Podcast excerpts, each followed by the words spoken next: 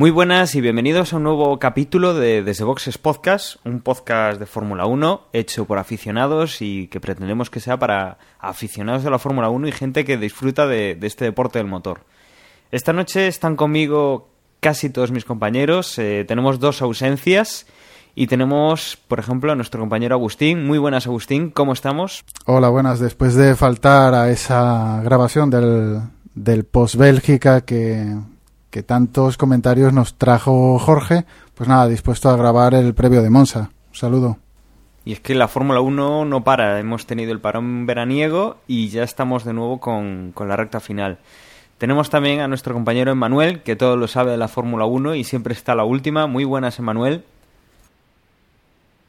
Hola, buenas Dani, buenas a todos. Sí, la verdad es que tenemos ahí la suerte de que siempre suelen coincidir dos grandes circuitos y bueno, ahora le torna el...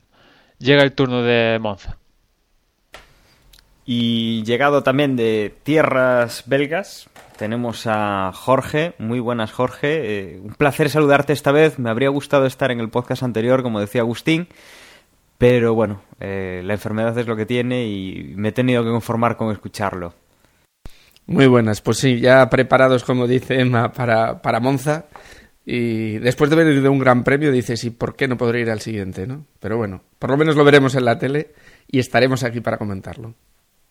Sería Monza un buen gran premio, ahora que ya has visto el de, el de Spa, un mítico, pues ver otro mítico como sería el circuito italiano. Bueno, hacemos una parada, hacemos una parada como siempre y empezamos ya a meternos en, en faena.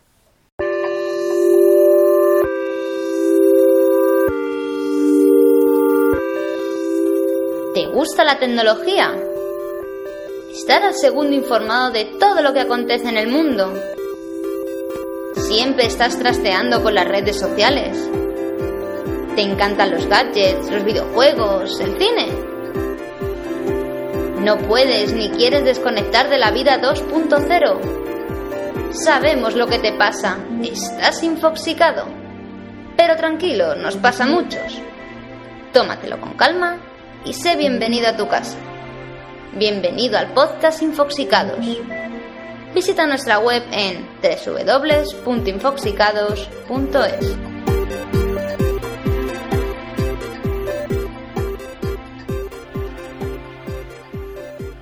Bueno, y con esto de que la Fórmula 1 ya vuelve a estar de marcha de nuevo, eh, volvemos a tener noticias y tenemos unas cuantas que, que, vamos a pasar a comentar antes de hablar de, de, Monza. Y Jorge podría empezar comentándonos las últimas novedades de un gran piloto, pues que esta temporada no está y que nos habría gustado verlo en acción. ¿Qué nos cuentas de Kubica, Jorge? Pues buenas noticias. Eh, las noticias que nos llegan es que mientras estaba disputando ese Gran Premio en Spa, ese Gran Premio de Bélgica, eh, Robert Kubica se sometía a una operación, no, no, es que estuviera peor, sino simplemente para liberar algún clavo o algo que tenía en su codo derecho y que le iba a permitir recuperar la movilidad por completo. Con lo cual acababa todo lo que es el proceso hospitalario y lo que le queda nada más es que recuperarse, eh, fisioterapia, recuperación. Y bueno, pues muy optimista. Mm, la operación salió muy bien por, por las noticias que nos llegan. Él está muy optimista, con muchas ganas de volver. Y también en el, en el equipo, en, en Renault, su, su, jefe de filas, Eric Boulier, dijo que, que nada, que, que, muy bien, que todo ha salido fantástico, animando a que este mismo año Robert Kubica se suba a un Fórmula 1, que no dejen pasar la temporada, aunque sea en un Fórmula 1 del 2009, y que, bueno, pues que que parece que la cosa va para adelante y bueno, este año no, pero si, si las cosas siguen así, en ese 2012 lo tendremos disputando grandes premios. Bueno, y también tenemos eh, otra noticia eh, que nos cuenta Emanuel, que es una noticia que va a afectar pues a, todo el campeonato porque es el nuevo calendario que trae algunas novedades para el año que viene y, y nos deja pues algún gran premio que ya no, no va a estar, ¿verdad Manuel? Sí, porque en su momento ya hablamos del, del borrador hace eh, unos cuantos meses y en ese borrador aparecían 21, 21 carreras y en el final pues solo hay 20 carreras y la que se suprime es el Gran Premio de Turquía que ya se sospechaba que no iba a estar. Y también hay algunos ajustes en fechas, ya sé, en Hungría ya digamos ya se le comunicó a los equipos y ahora se ha hecho público que por ejemplo Estados Unidos, que cuadraría después de Canadá, pues ha pasado a, a estar al final del campeonato por, dicen, problemas de, temperatura, que en Austin en verano, en esas fechas, pues hace un calor elevadísimo y lo han decidido cambiar. También ha habido ligeros cambios de fechas, por ejemplo, entre Bahrein y España va a haber más separación porque entre ese Bahrein y España va a haber un test en Mugello vuelven los test. Y nada, decir que, que, empieza en Australia el 18 de marzo y acaba el 25 de noviembre en Brasil. Y nada, que pues eso, que se incorpora a Estados Unidos. Y llama la atención también que el mes de agosto va a estar desierto, no va a haber carreras es el próximo año Fórmula 1. De hecho, desde desde Hungría hasta Bélgica, la siguiente va a pasar más de un mes sin haber Fórmula 1 y también, como dato así mmm, anecdótico, que va a haber creo que siete fines de semana donde cuadren dos grandes premios seguidos, fin de semana sí, fin de semana también.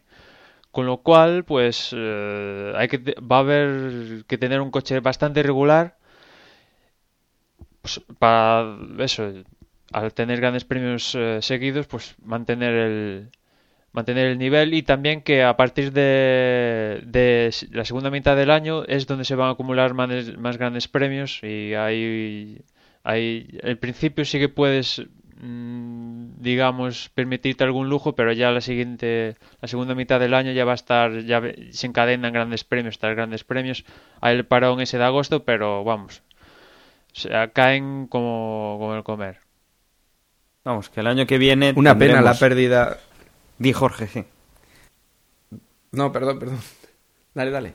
No, decía que el año que viene pues tendremos eso, una primera parte más sencilla, más desahogada, unas vacaciones más largas en verano y, y, un calendario muy apretado en invierno que a mí me llama la atención. Esa, esa fecha de finalización que con algún gran premio más que otros años sí que nos estamos alargando bastante, ya casi llegando a diciembre. Sí, yo quería comentar la pérdida de, de Turquía, ¿no? Que, por un lado es muy normal, pues lo que decíamos, que es un circuito que cuando corren el día de la carrera ves las gradas medio, medio vacías, no, más de la mitad vacías, pero al mismo tiempo es uno de esos circuitos que yo voy a echar en falta. Es un circuito que aunque no sea de la vieja escuela, a mí me gusta, no sé qué opináis vosotros.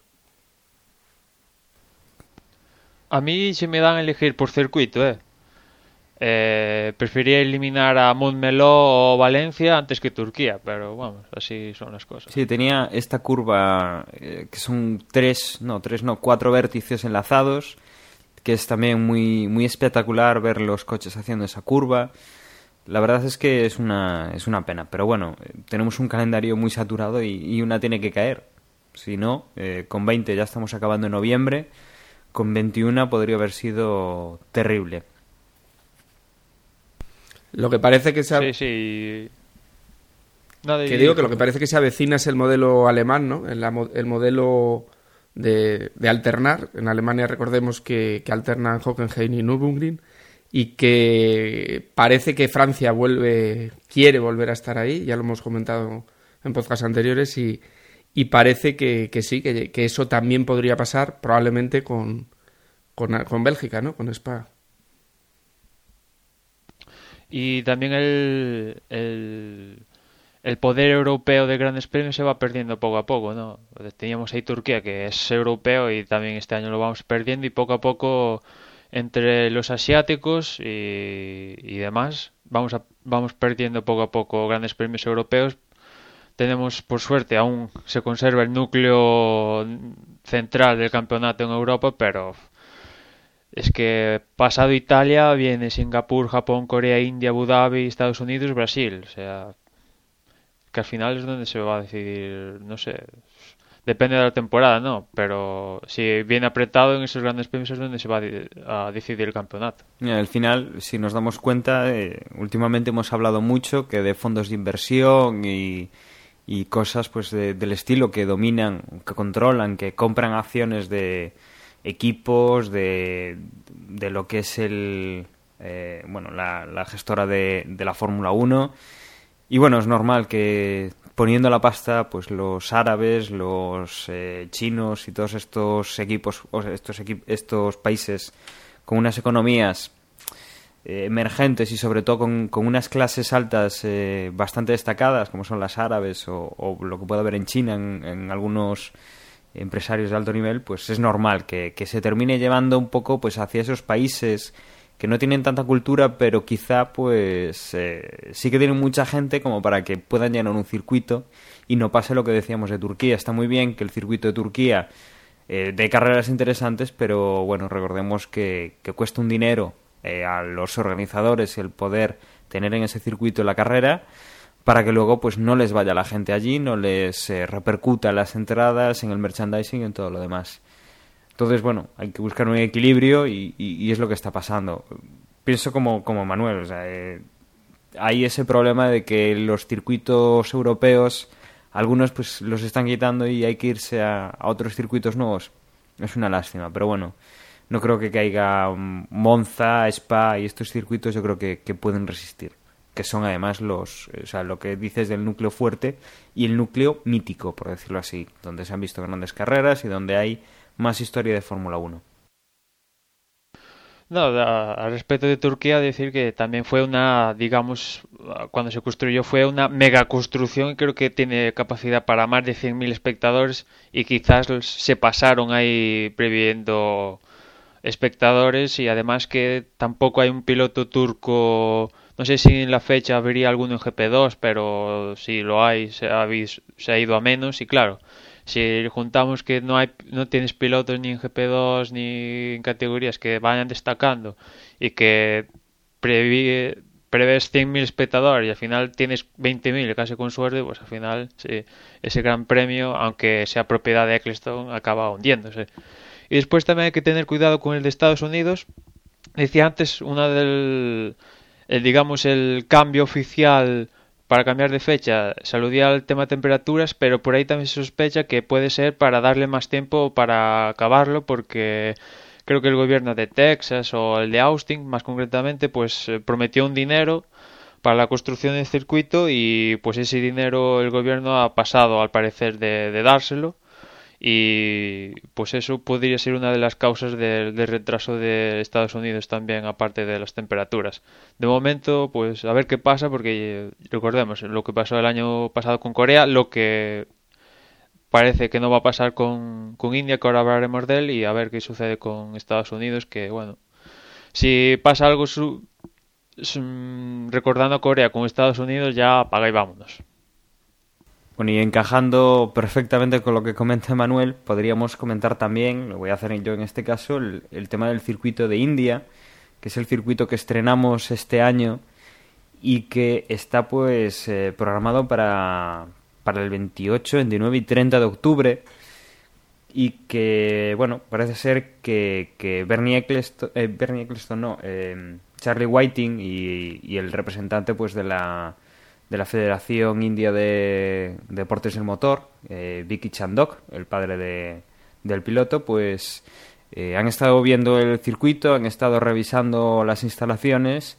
y que, bueno, ven que, dicen, eh, ya sabemos cómo funciona esto después, que, que va por delante de lo que se esperaba y que, bueno, habrá más noticias, eh, bueno, se prevé que se acabará con, con tiempo para que el fin de semana anterior o sea, a mediados de octubre, eh, finales de octubre, se puede ir a hacer la, la visita y se le pueda dar el, visto bueno. Pero vamos, que, que, los tiempos van muy medidos eh, y bueno, nos podríamos encontrar si tienen algún problema que no, no esperan.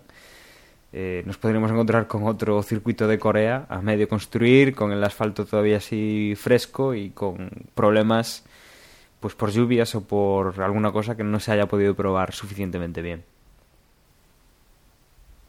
Sí, los habitantes, ¿no? Ahí de las de las eh, de los aledaños del circuito que nos comentó Agustín en su día, ¿no? Que andaban protestando, pero bueno, parece ser que quedó en quedó, bueno, se quedó bueno, en tú nada no eso. lo subestimes, que, que seguro que eso no sale en los planes de construcción, que la semana antes Oye, del circuito... Sería sería un super titular en plan se suspende el Gran Premio de India por cuatro No, cuatro tú, tú mira, o sea, tú mira, en India la vaca sagrada, plantas una vaca y quítala de ahí.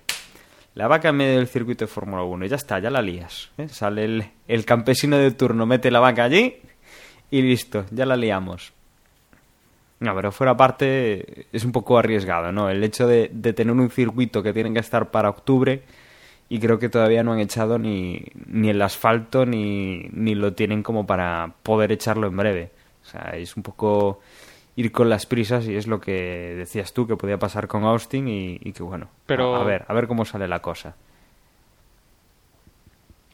Pero India sí que parece que, que sí que va a ir bien. Recordar también que en Corea justo coincidió en que fueron muy retrasados y encima es que el tiempo pues no les acompañó. Creo que diluvió ese año a montones y eso retrasó las obras un montón. Y bueno, parece que en India pues está por ahí el padre de Chandok, pues que creo que es el director del circuito. Y eso sí que parece que, que va- van a cumplir decentemente, no va a haber barrizales. Pues esperemos que no. Y otro barrizal en el que se ha metido un equipo y un piloto es eh, Nick Hayfield y Renault, que bueno, ya tenemos eh, un- algo de, luz al final del túnel de, de este culebrón, ¿verdad, Gus? Sí, bueno, Barrizal era lo que se podía ver, eh, se po- podría haber, eh, como podían haber terminado, pero bueno, ha llegado la cordura y han firmado un acuerdo amistoso para, para finalizar el contrato que tenían. Eh, sabíamos que en la, la- en, la última, en la última carrera había sido sustituido por Bruno Senna y que, bueno, eso, que no estaba muy de acuerdo Hayfield, que pensaba que le estaban haciendo moving, que ya lo habíamos comentado en, en podcasts anteriores, y que iba, eso, a llegar a vía judicial a, intentar, a eso, mm, denunciarlo. Vemos que, mm, eso, han llegado a un acuerdo, por lo visto el equipo se quejaban de, de que no ha podido mostrar las cualidades de liderazgo que se habían esperado, que a pesar de que, que sí, que fue muy importante para el equipo y que ayudó muchísimo, pues al final que no eso, que no, no cumplió con las expectativas que tenían en él. Recordemos que, que había llegado al equipo eh, Heifel a principios del 2011, después del accidente de Kubica, para, para sustituirlo. Difícil papel tenía Heifel, pero vemos que nada, el equipo no se ha cortado y teniendo a, a Bruno Sena con bastante aporte económico para, para sustituirlo, pues nada, le han dado carpetazo al tema con este, con este acuerdo y nada, hasta final de temporada en un principio tendremos a Bruno Sena como, como segundo piloto de Renault. Lotus Renault, perdón. Sí, porque ahora ya con tantos cambios de nombre como hemos tenido últimamente, hay que andar muy fino con eso. Y un equipo que también tiene una buena noticia es Toro Rosso, que nos comenta también Emanuel qué es lo que qué es lo que ha pasado. Pues Toro Rosso, en su momento hablamos de, pues eso, que creo que en Mónaco empezaron a aparecer los logotipos en el coche de Falcon Bank y hablamos en su momento de que esto podía conllevar algún que otro cambio y parece ser que a falta de confirmación oficial creo que a partir de Monza y Monza ya mismo seguramente aparezca ya los logotipos de Cepsa ah, en los coches de los monoplazas de Toro Rosso. Mm, Cepsa, que pertenece a un consorcio de Abu Dhabi de petróleos, que a su vez pertenece a algo de ABA, que a su vez es dueño de Mercedes, bueno, un galimatías. Que esto en principio podría ser bueno para Jaime Suárez, Cepsa aunque es de, estos de Abu pues puede tener alguna facilidad Jaime para seguir el próximo año porque seguramente Cepsa entre como un patrocinador secundario este año, pero ya el, año que viene ya será, se dice, el, el, patrocinador principal de la escudería. Y también hablando de Toro Rosso, eh, Frantos ha dicho que, que la escudería compró a los aledaños de la de la fábrica, que recordemos que Toro Rosso compró Minardi, pues en Faenza, compró unos terrenos al lado para, creo que hacer tres edificios o algo así, y que eh, esperan terminarlos dentro de tres años y eso pues potenciará, potencio, le dará más potencial a, la escudería en un futuro. Ah, parecen buenas noticias que, que Toro Rosso se vaya independizando de Red Bull y, y casi que al final no sé si el próximo año, dentro de poco, ya, creo que no se llamará Toro Rosso, se llamará de otra forma. Porque ya no será Red Bull, digamos. Bueno, y con esto, si nadie más tiene algo que comentar, podemos ir cerrando esta primera parte de noticias y comenzar a, a desgranar un poco lo que va a ser el Gran Premio de, de Monza.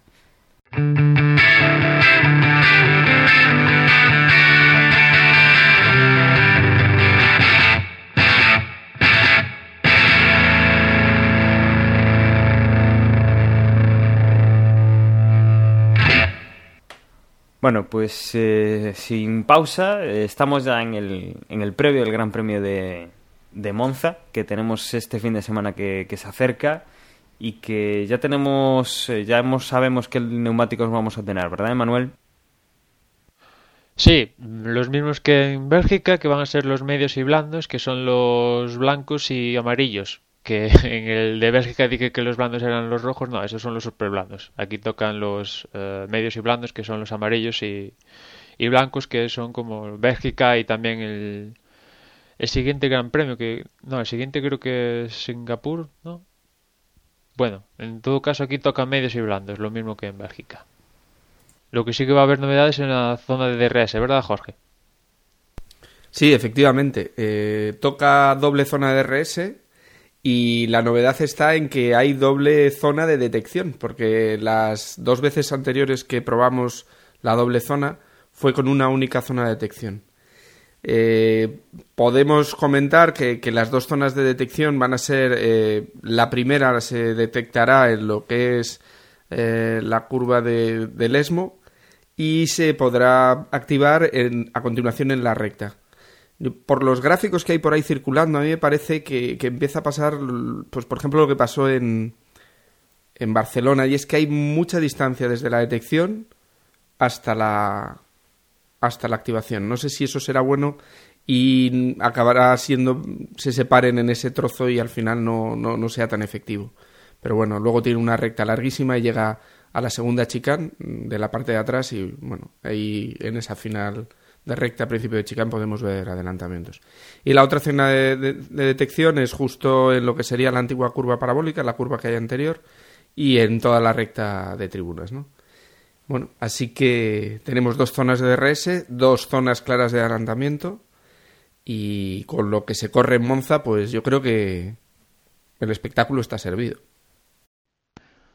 Será interesante ver cómo funciona porque, por ejemplo, Hamilton ha declarado que tiene muchas ganas de ver el DRS, que dice que va a funcionar perfectamente, pero en Monza ya de por sí va a haber poca carga aerodinámica y precisamente lo que hace el DRS es quitar carga aerodinámica, con lo cual a ver cómo, cómo funciona, porque en Bélgica aún, aún había carga aerodinámica, pero aquí es que los, los alerones traseros van planos ya de por sí. Sí, a ver cómo funciona el DRS. La verdad es que Pero en todo caso siempre es una ayuda. Más planos, es, esa es la duda, ¿cómo lo van a hacer? Porque si está, nos acostumbramos, o nos acordamos, mejor dicho, de lo que había el año pasado, las fotos de, de Monza, parece que no llevan ala, en, porque prácticamente pasa recto en lo que sería el aire. Ahora, no, no sé.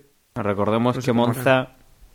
Bueno, recordemos que Monza tiene eh, curvas muy rápidas, no, no, tiene apenas curvas lentas y lo poco curva lenta que es eh, es más chicán que curva lenta, con lo cual pues eh, ahí tampoco hay una zona en la cual pues vayas con, con, necesidad de carga y la verdad es que tenéis toda la razón del mundo, a ver cuánto, cuánto se puede mejorar eh, en esa aerodinámica que, que, ya casi no va a lastrar los coches por cómo es el circuito.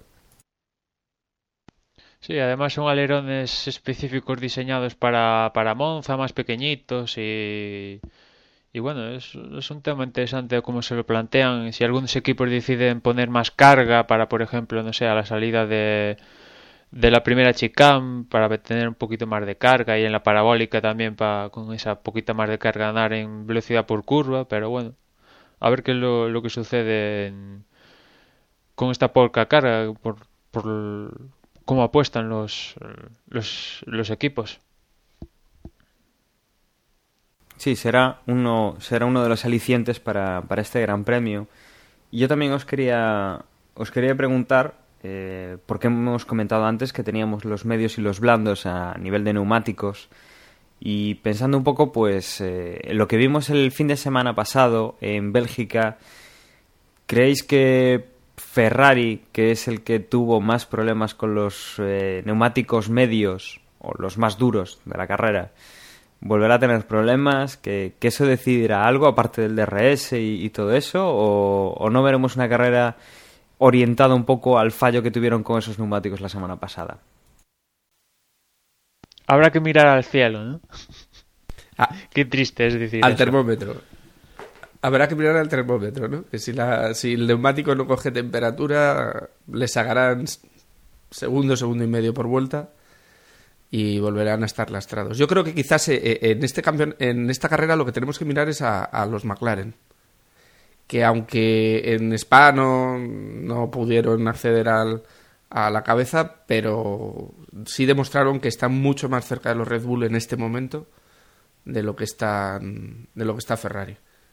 Por lo menos y, con los dos y los Mercedes. Y los, los Mercedes y los Mercedes pero quizás más en clasificación porque ya sabemos que de, degradan mucho los neumáticos en carrera y pero en clasificación Rosberg igual hasta se puede llevar la pole porque ese Mercedes vuela. Sí, la verdad es que se presenta un gran premio muy emocionante y, y creo que cada vez vamos eh, vamos perdiendo en emoción en cuanto a, a, cómo quedará finalmente el campeonato porque ya vemos a Sebastián Vettel muy destacado, a Red Bull muy destacado, pero sí que estamos teniendo emoción en las carreras, carrera por carrera, no a nivel global, sino carrera por carrera y no siempre con los mismos equipos. Creo que, estamos ganando mucho y que, que puede ser pues un, un gran aliciente para este Gran Premio de Monza. Eh, los horarios, eh, bueno, como siempre, horario europeo, primera primera tanda de prueba de bueno de, de prácticos el, el, viernes a las 10 de la mañana la segunda tanda a las 2 de la tarde la tercera tanda queda para el sábado a las 11 de la mañana eh, un par de horas antes de la clasificación que será también a las 2 de la tarde como estamos acostumbrados y la carrera finalmente pues el domingo a las 2 de la tarde eh, con horario peninsular como todas las carreras europeas y bueno, yo creo que ahora sería el momento pues de decirle a Agustín, por ejemplo. Agustín, ¿qué piensas que puede pasar en ese podio? ¿Quién puede quedar primero? ¿Quién segundo? ¿Quién tercero? Mójate. Estando en casa de, de, de Ferrari, las expectativas y, y lo, lo que sería bueno es que la ganara Alonso. Segundo Hamilton, y, y, tercero Vettel. Hoy no tenemos a nuestro compañero Gerardo, pero aquí está el alonsista no reconocido. Eh, Emanuel, ¿qué te parece a ti? Pues yo, venga, voy.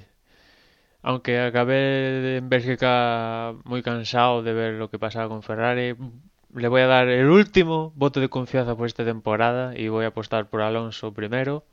Segundo voy a apostar por mmm, por Baton y por y tercero me voy a tirar a la piscina definitivamente y voy a apostar por Michael Schumacher. Bueno, y después del chapuzón este Manuel de tirarse a la piscina que se acaba de dar, eh, Jorge, ¿tú qué dirías que, que, puede pasar? ¿Qué crees? ¿Qué, qué pronosticas? Pues yo creo que, como decía antes, aquí los, los, Red Bull van a estar. Digo, los Red Bull, perdón, los McLaren van a estar muy arriba y yo voy a votar por Hamilton, Baton van a hacer un doblete y detrás, por desgracia, va a estar Vettel.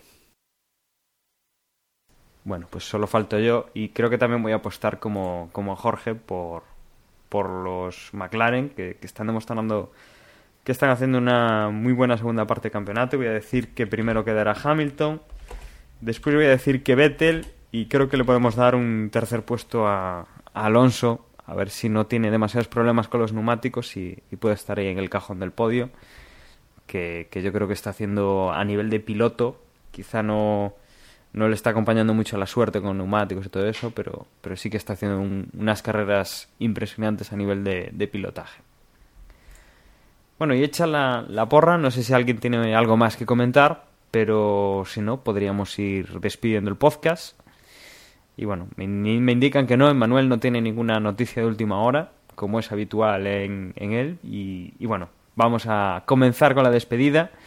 Os recuerdo que, que bueno, tenemos desde hace muy poquito la, la aplicación de Desde Boxes en el Android Market y que podéis descargar y con la que podréis seguir pues los tweets que, que ponemos en, en, la red social Twitter y donde podéis pues, pues escuchar también los podcasts en streaming para, para no perderos ninguno. Con esto yo me despido y paso a mis compañeros y nos escuchamos la semana que viene. Y bueno, recordaros que estamos en Facebook, eh, facebook.com barra desde boxes, eh, ahí podéis comentar lo que queráis. Y también en Twitter, twitter.com barra desde boxes, ahí nos encontráis y podéis estar al tanto de lo que va pasando en la Fórmula 1. Y nada más, nos escuchamos en la próxima carrera. Como siempre, el sitio de referencia, la web, desde boxespodcast.com. Y no os olvidéis en el apartado arriba, picar en la porra. Y antes de ese sábado que viene a las 2 del mediodía, hacer vuestra apuesta porque ahí sí que el campeonato está muy reñido y todavía se puede alcanzar eh, esa cabeza. Y nada, por último, si queréis contactar con nosotros vía mails, ahí tenéis vuestro, en nuestro correo desde boxespodcast.gmail.com y ahí podemos, bueno, podéis enviarnos cualquier comentario, crítica, etcétera. Nos escuchamos hasta la semana.